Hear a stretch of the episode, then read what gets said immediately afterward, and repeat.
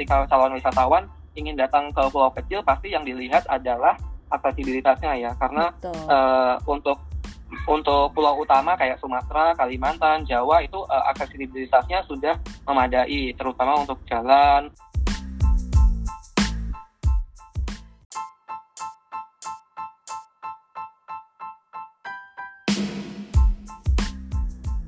Dan bahkan Samalona itu uh, banyak peneliti-peneliti dari Jepang, uh, oh. khususnya JIC okay. dan yang kerjasama dengan Unhas itu uh, melakukan penelitian berbasis bahari maritim itu di sekitaran Samalona, Samalona. gitu.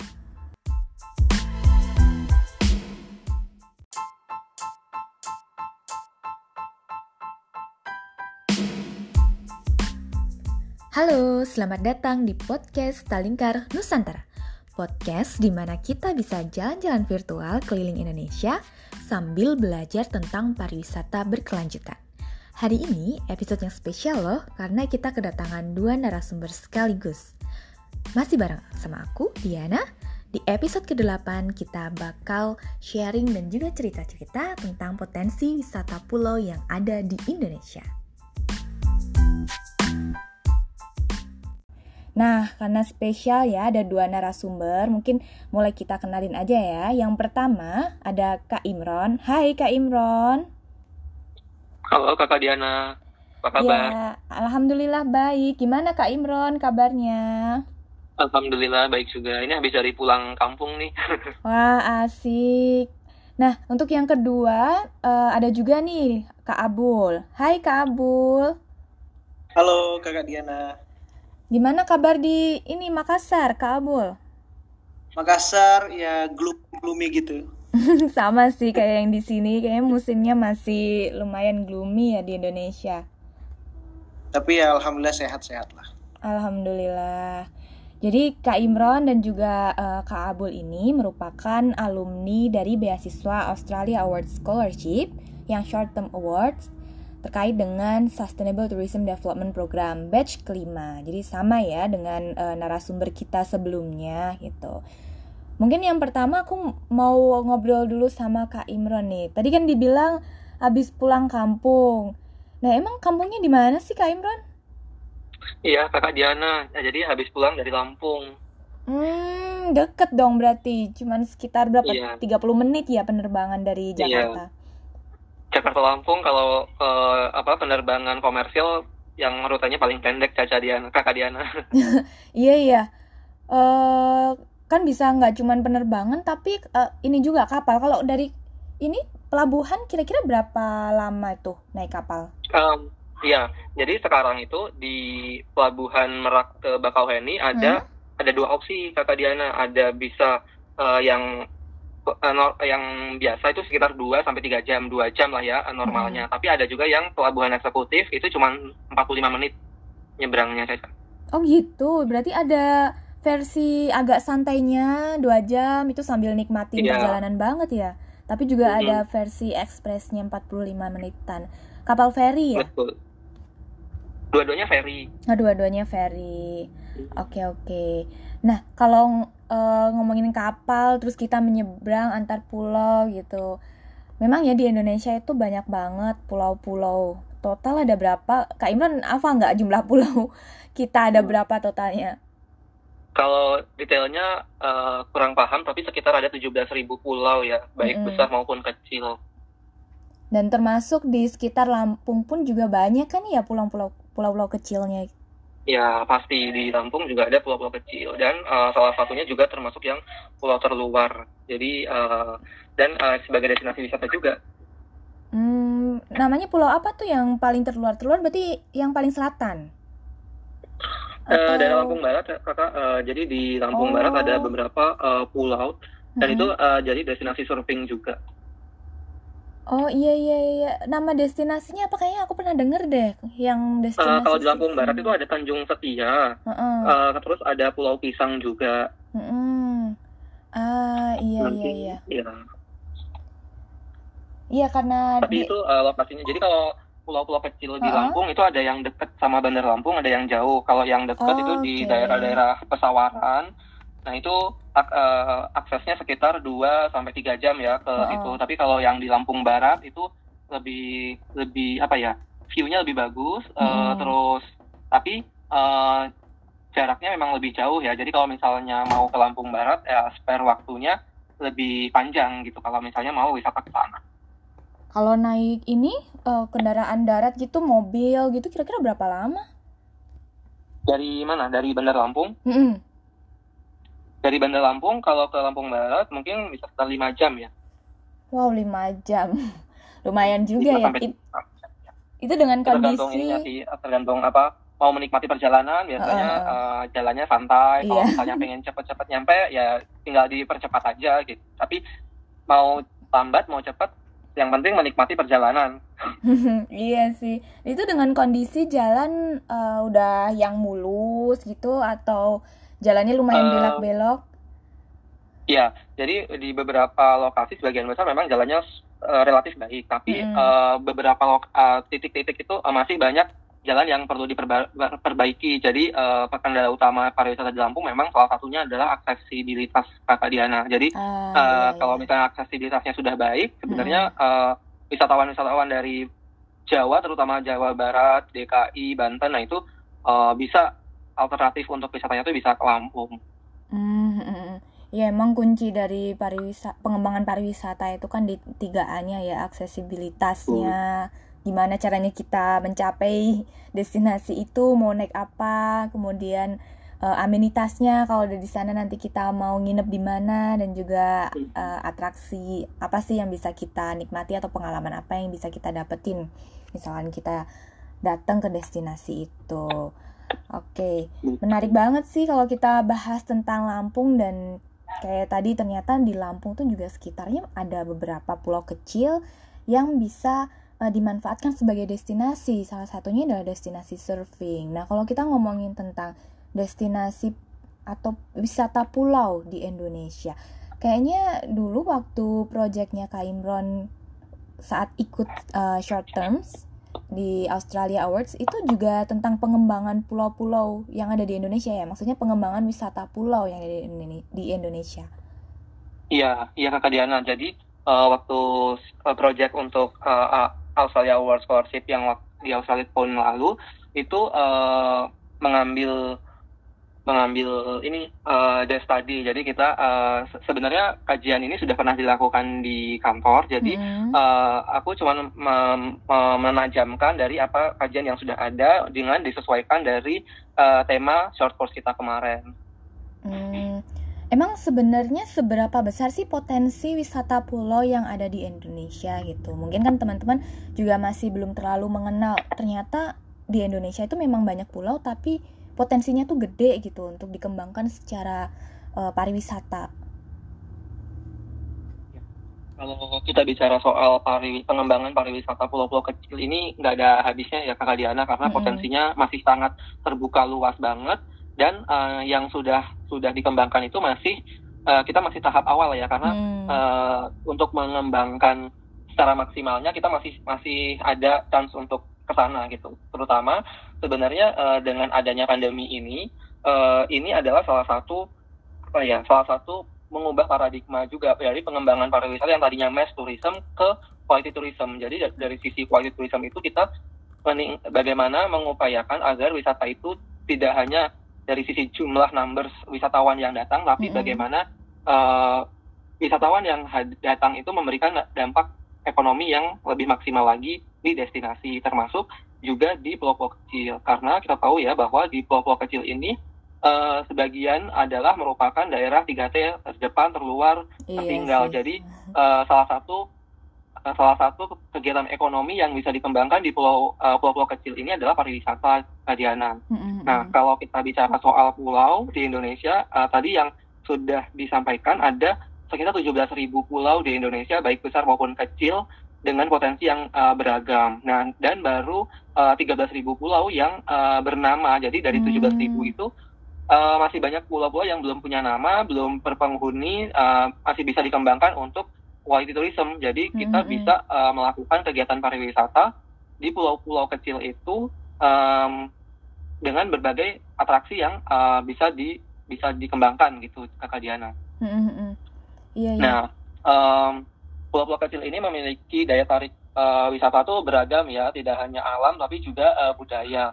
Karena uh, dari Sabang sampai Merauke, pulau-pulau pulau-pulau kecil ini biasanya itu uh, ma masyarakatnya masih memegang tradisi adat yang masih kental ya kakak Diana. Jadi uh, selain memiliki keindahan alam, uh, juga dari sisi budayanya patut untuk uh, dilestarikan dan uh, itu menjadi atraksi utama di pulau-pulau kecil itu.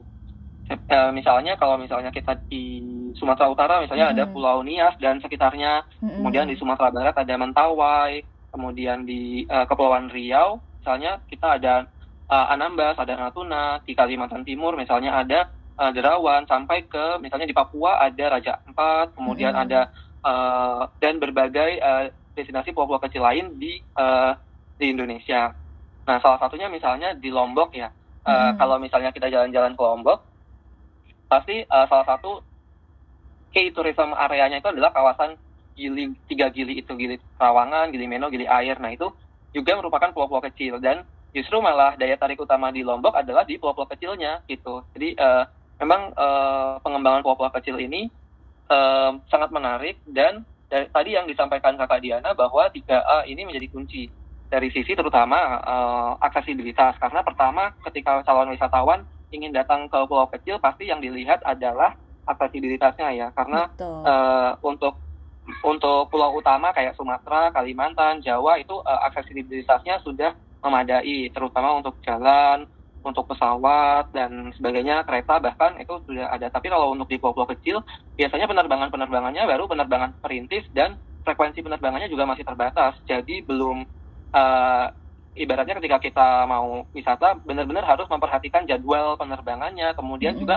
uh, salah satu kendalanya juga cuaca ya karena uh, ketika ke pulau-pulau kecil biasanya dia terpisah oleh lautan yang luas dan uh, ada ada barriernya adalah cuaca gitu ya. Jadi kadang-kadang uh, yang pulau yang dekat aja misalnya Pulau Karimun Jawa uh, kita ketika nyebrang dari Jepara gitu kadang-kadang uh, ada faktor faktor yang menjadi kendala itu uh, cuaca. Iya iya. Benar sih salah satu tantangan terbesar memang yang paling utama itu adalah terkait dengan aksesibilitas ya karena dari satu pulau ke pulau yang lain kita butuh transportasi gitu dan nggak semua uh, antar pulau itu memang sudah tersedia dengan apa ya dengan lengkap jenis-jenis atau pilihan transportasi yang bisa kita pilih itu.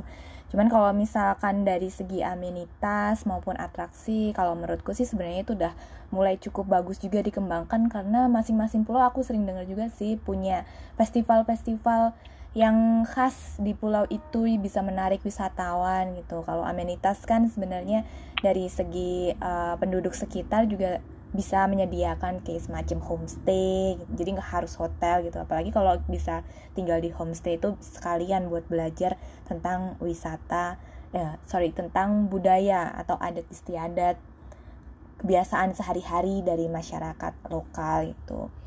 Keren banget sih kalau kita ngomongin tentang uh, pulau-pulau ini. Terus kalau dari pengalamannya Kak Imron nih Kak Imron kan udah pernah keliling dari Sabang sampai Merauke. Kira-kira uh, pengembangan wisata pulau yang paling berkesan gitu buat Kak Imron itu di mana?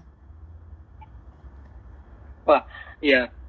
Kalau kalau paling berkesan banyak ya Kak Diana. Um, mm. Aku pernah pengalaman ke Nias Kak Diana. Jadi um, mungkin dari sisi pengembangan uh, pariwisatanya masih per, banyak yang perlu uh, di maintenance, hmm. ba, uh, perlu perlu pengembangan lebih lanjut ya, uh, perlu dukungan dari berbagai pihak. Tapi uh, itu uh, salah satu salah satu uh, kunjungan ke pulau terlalu pulau apa ya, pulau kecil yang awal-awal. Jadi uh, berkesannya gini karena di Nias itu kan uh, punya culture yang unik ya, maksudnya hmm. dia terpisah dari daratan Sumatera utamanya. Iya. Uh, kemudian uh, dia ada ada kalau ini yang paling terkenal kan budayanya yang lompat batu itu. Yang Kemudian ada di juga uang. di destinasi surfing terbaik ya salah satu ombaknya itu uh-uh. salah satu yang terbaik gitu kan. Nah, terus uh, dari sisi aksesibilitas juga sudah cukup baik karena ada uh, bandara yang meng, apa yang terkoneksi dari uh, Medan sudah frekuensinya sudah uh, teratur dan um, kondisi jalan di Pulau Nias juga relatif sudah baik. Jadi menurut aku uh, Nias itu cukup berkesan. Kemudian uh, Raja Ampat juga uh, salah satu yang yang menarik karena dia full uh, kawasan itu kawasan cagar alam ya, uh, hmm. kawasan yang memang dilindungi. Jadi kegiatan pariwisata itu uh, diarahkan untuk pariwisata yang uh, quality tourism. Jadi um, bukan diarahkan untuk mass tourism ya. Di situ juga jadi uh, dan uh, apa kultur dari masyarakat di Raja Ampat itu juga masih terjaga gitu. Jadi uh, itu yang yang menarik sih dua itu. Uh, tapi terlepas dari dua itu masih banyak pulau-pulau uh, kecil lain yang punya potensi yang sama dengan dua pulau yang saya sebutkan tadi kakak Dian. Mm -hmm. Iya, memang setiap pulau itu kan udah punya karakteristik masing-masing dan ketika dikembangkan bukan berarti kita harus mengubah pulau itu menjadi lebih modern gitu kan nggak juga tapi gimana caranya tetap mempertahankan budaya dan juga karakteristik yang memang hanya bisa kita temukan di pulau itu biar wisatawan itu kalau misalkan ke sana punya pengalaman berbeda yang bisa dialami. Iya, keren banget sih.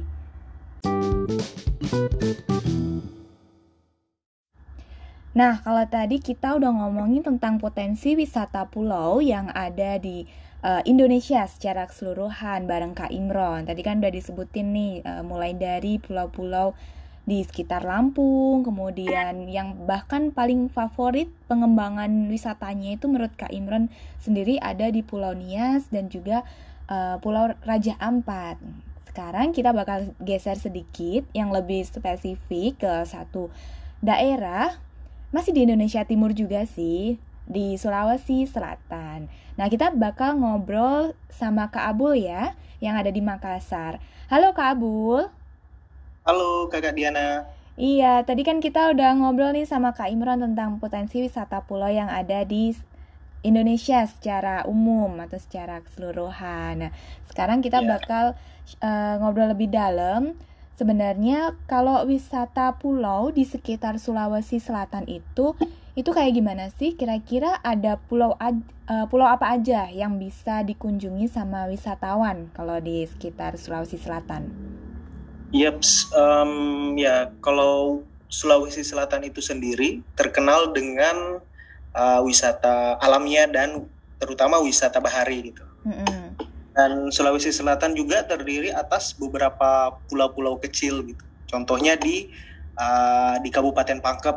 Uh, kenapa namanya Pangkep? Karena Pangkep itu kabupaten uh, singkatan dari Pangkajene Kepulauan. Nah, hmm. Karena uh, Kabupaten Pangkep itu terdiri atas beberapa pulau-pulau kecil. Tapi sebenarnya untuk detailnya saya tidak terlalu ini. Nah, tapi untuk yang common, hmm. yang terkenal di Sulawesi Selatan itu uh, khususnya di Makassar, kalau wisata pantai ada ya you know lah, Pantai Losari gitu kan. hmm. kan. Mulai dari zaman kakek nenek saya itu Pantai Losari udah terkenal sebagai uh, tempat nongkrongnya anak muda Makassar. Gitu. Ada uh, biasa kalau orang di sini bilang anak muda ya gitu. tempat nongkrongnya anak muda Makassar anak anak terus? apa? anak muda ya? Um, anak muda ya gitu. Anak Jadi muda itu, uh, Makassar. Oh untuk menyebutkan apa tuh kak Abul? Untuk men menyebutkan ya ini uh, kaman dan terkenal di apa kalangan anak muda gitu. oh oke okay, oke okay. iya gitu mm -hmm. Terus kalau misalnya kita ke di sekitaran kota apa kota Makassar itu sendiri, mm-hmm. ada juga yang namanya Pulau Samalona, Caca. Eh, Samalona. Kakak, kakak. Kalau misalnya kita ingat waktu kita ke ini Pulau Lai-Lai kemarin mm-hmm. uh, ketika course, yeah. itu di seberangnya itu ada ini juga Pulau Samalona. Oh, deket ya dari Lai-Lai? Ya lumayan lah sekitar situ. Dan ini ter, uh, ini juga terkenal kok. Jadi kalau misalnya mau snorkeling, mm -hmm. pulaunya nggak terlalu besar sih, tapi lumayan terkenal juga. Jadi beberapa turis uh, berkunjung ke Pulau Samalona gitu. Hmm, iya iya iya. Aku jadi ingat dulu uh, waktu kita short course, uh, pre course-nya kan ya di Makassar. Yeah emang kerennya beasiswa yang short term sustainable tourism development kemarin tuh kita nggak cuma belajar di kelas tapi kita juga langsung terjun ke lapangan gitu untuk mempraktekkan ilmu-ilmu kita dan salah satunya tentang gimana sih kita bisa mengembangkan uh, potensi wisata pulau yaitu kalau yang di Makassar pu wisatanya Pulau Lai-Lai gitu. Iya. Exactly, Caca. Mm -mm. Jadi kalau di Samalona itu karakteristiknya sama ya dengan yang di Lai-Lai? Iya mirip-mirip sih, tapi kalau Lai-Lai itu dia lebih kayak crowded gitu. Uh, ininya oh, apa? Iya sih pemukiman uh, penduduknya uh, pemuk padat uh, juga gitu dan nggak terlalu terawat juga gitu hmm. berbeda dengan dan bahkan sama Lona itu uh, banyak peneliti-peneliti dari Jepang uh, oh, khususnya JIC okay. dan yang kerjasama dengan Unhas itu uh, melakukan penelitian berbasis bahari maritim itu di sekitaran Samalona, Samalona. gitu. Oh, Oke, okay. tapi dari segi uh, wilayah administratifnya itu itu memang masih masuk Makassar ya? masuk Makassar. Kedua gitu. pulau iya. tersebut. Ya. Uh, dan dia masuk di kecamatan Ujung Pandang, kota Makassar gitu. Hmm. Kecamatan Pandang, Makassar gitu. Hmm. Uh. Dan cukup dekat juga ya kalau misalkan kita mau ke sana naik kapal gitu dari kota Makassar nggak iya. terlalu iya. jauh kan paling cuman berapa ya berapa menit ya kemarin kita waktu naik kapal tuh lima sepuluh sampai iya. lima belas menit lah ya. lima sampai sepuluh sekitar, sekitar gitu. lima belas menit iya nah itu kan sebenarnya juga potensi banget tuh buat dikembangkan lebih lanjut nantinya karena ketika orang misalkan landing di Makassar mungkin uh, wisatawan wisatawan baik domestik maupun mancanegara pengen juga kan dapat pengalaman yang lebih gitu uh, lebih baik atau mungkin lebih unik ya kan dibandingkan sebelumnya dan itu bisa didapetin kalau misalkan mereka mengunjungi kepulauan sekitar Makassar sendiri. Betul sekali Caca. Mm-hmm. Uh, Terus kalau bukan hanya itu, bukan hanya mm-hmm. di Makassar. Uh, mm-hmm. Terus tadi saya sebutkan Pangkep kan, Pangkep itu yeah. di belah utaranya kota Makassar. Oh. Terus lebih hits lagi, yang lebih hits itu uh, itu di bagian utara kota Makassar, mm-hmm. yaitu di Kabupaten Bulukumba. Mungkin oh, iya, kakak Diana di Asal... pantai Tanjung Bira gitu. Iya iya iya, aku sering dengar juga sih kalau Tanjung Bira itu keren. Dari kota Makassar berapa jam tuh kalau naik ini uh, kendaraan darat ya? Bisa ditempuh darat dulu atau tetap harus nyambung ini kapal gitu? Um, darat sih kakak. Jadi sekitar 4-5 jam lah. 4-5 jam berarti uh, mirip-mirip juga ya sama yang di Lampung tadi yang kata Kak Imron dari uh, kota Bandar Lampung ke Lampung Barat itu juga sekitar 5 jam. Iya, betul. Mm-hmm. Menarik karena itu uh, apa? Pulaunya uh, wisata baharinya itu di, sangat diperhatikan oleh pemerintah gitu mulai dari hmm. hotelnya villa hmm. dan lain sebagainya gitu dan menariknya juga ada pusat kerajinan uh, perahu pinisi kakak Diana Wah. jadi jadi kalau kakak Diana ingat waktu kita di Cairns di Australia uh -uh. itu uh -uh. itu papan informasi tuh kita lihat uh, sejarah gimana orang Makassar menemukan Australia gitu dengan mm -hmm. uh, kapal pinisi mm -hmm. jadi ya gitu. Iya iya. Iya sih kalau kapal kapal pinisi pinisi itu kan sebenarnya salah satu uh, kapal khasnya Indonesia juga kan ya? Iya betul betul. Yang bisa kita temuin di berbagai macam kepulauan di Indonesia gitu. Bangga juga ya berarti kita punya kapal dan uh, pinisi yang bisa bahkan menempuh beberapa perjalanan ke sampai ke Australia lah salah satu contohnya gitu. Iya betul Caca, Kak Diana. Mm-hmm. Makanya saya ingat dosen saya itu uh, waktu saya di Inggris ya, mm-hmm. uh, saya ditanya sama dosen saya, uh, Are you from Indonesia? Saya bilang, Iya, I am. Mm-hmm. Are you from Jakarta? Uh, no, I'm from um, Makassar. Mm-hmm. Terus dia bilang, Oh, South Sulawesi gitu. Uh-uh. Yes, uh, but not exactly in Makassar. Terus saya jelaskan sayanya dari daerah gitu kan. Terus uh, dosen saya bilang, oh you must uh, your grandfather or your ancient must be a sailor. Iya. Jadi pandangan mereka itu orang Sulawesi Selatan, orang Timur betul, itu betul. layar apa ya, kayak gitu, berlayar gitu. Dan mereka tahu juga ini pinisi gitu. Uh -uh. Kayaknya itu salah satu unique selling point juga sih buat Indonesia. Di Indonesia itu kita kalau sama negara lain tuh istilahnya uh, negara lain mengenal kita sebagai negara kepulauan dan negaranya para pelaut, ya kan? Betul betul. Uh -uh karena waktu aku ke Yunani itu dulu juga sempet ada acara di salah satu pulau di Yunani. Yunani itu kan sebenarnya mirip juga sama Indonesia, terdiri dari berbagai macam kepulauan kecil-kecil juga gitu. Dan waktu ada iya. acara ke salah satu pulau kecilnya, terus kita coba keliling pulau, pulaunya kecil banget. Kita keliling juga sekali tuh bisa. Paling dari lay-lay ya agak gede dikit lah, gak jauh beda ukurannya sama lay-lay yang ada di Makassar gitu itu ketemu juga sama salah satu nelayan yang mereka kayak lagi istirahat gitu terus kita kan lagi jalan-jalan naik-naik uh, ke atas kayak gitu. Terus mereka nanyain kalian dari mana? Dari Indonesia gitu. Terus mereka juga gitu dengan bangganya. Ah aku pernah ke Indonesia aku pernah berlayar ke sana. Pelaut di sana tuh keren-keren oh. gitu. Iya, iya, iya makanya dia cerita aku pernah ke Jakarta aku pernah ke Surabaya aku pernah ke beberapa kota di Indonesia Timur negara kalian tuh bagus banget gitu iya. mereka excited banget ya dengan iya dengan apa ya eh, karakteristik negara kita yang kepulauan dan dipandangnya itu negara kita tempatnya para pelaut-pelaut hebat di dunia gitu. Iya, betul betul. Iya keren keren. Itu keren. bisa juga sih jadi kayak semacam uh, unique selling point tambahan kalau misalkan kita mau mempromosikan wisata pulau di Indonesia. Betul sekali. Mm-mm, karena nggak semua negara kan punya cerita-cerita tentang pelaut itu. Saya iya, mindsetnya kalau udah ngomongin pelaut udah Popeye aja.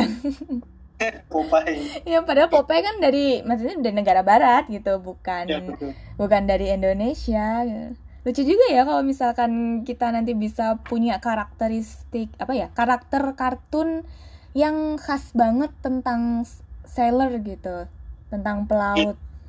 Karena kan selama ini karakter kartun kita atau animasi itu atau mungkin wayang masih jarang yang tentang pelaut mungkin lebih yeah. cenderungnya kan tentang yang sifatnya tradisional uh, ada kaitannya sama budaya Jawa atau budaya yeah. Sumatera gitu kan tapi yang tentang pelaut itu masih jarang iya yeah, betul kadang hmm. jadi mungkin bisa lebih di apa uh, sosialisasi promosikan gitu kan hmm, hmm.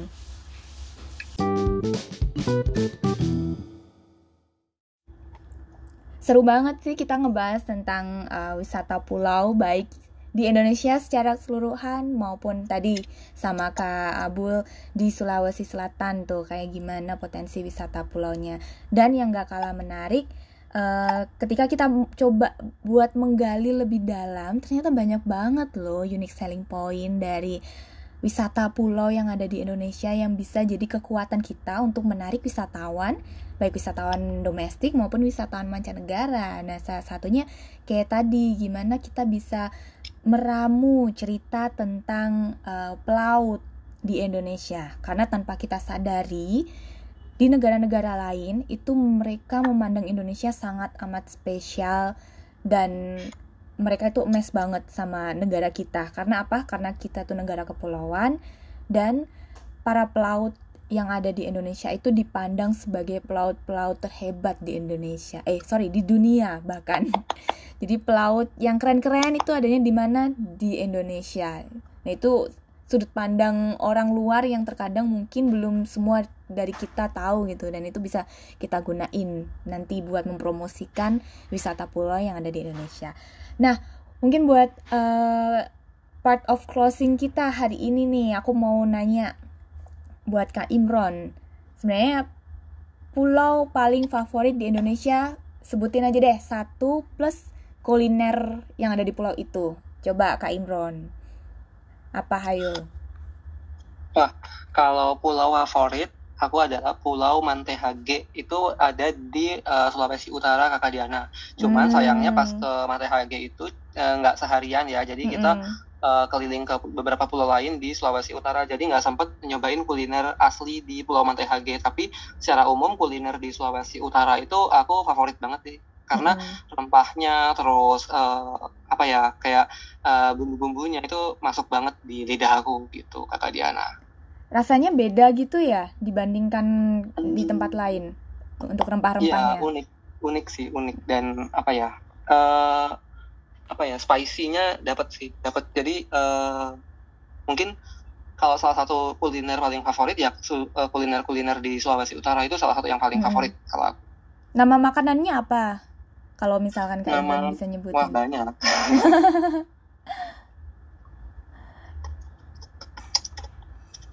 Terutama seafood sih. Hmm, uh, ikannya, iya, ya, hmm. cakalang, fufu itu uh, lumayan enak. Kayak seger-seger gitu ya, misalkan kita iya, makan dan, seafood yang ada di iya, sana. Jadi kayak bahkan makan kuah apa minum apa nyeruput kuahnya aja udah uh -uh. udah enak banget itu loh. Jadi ya gitu.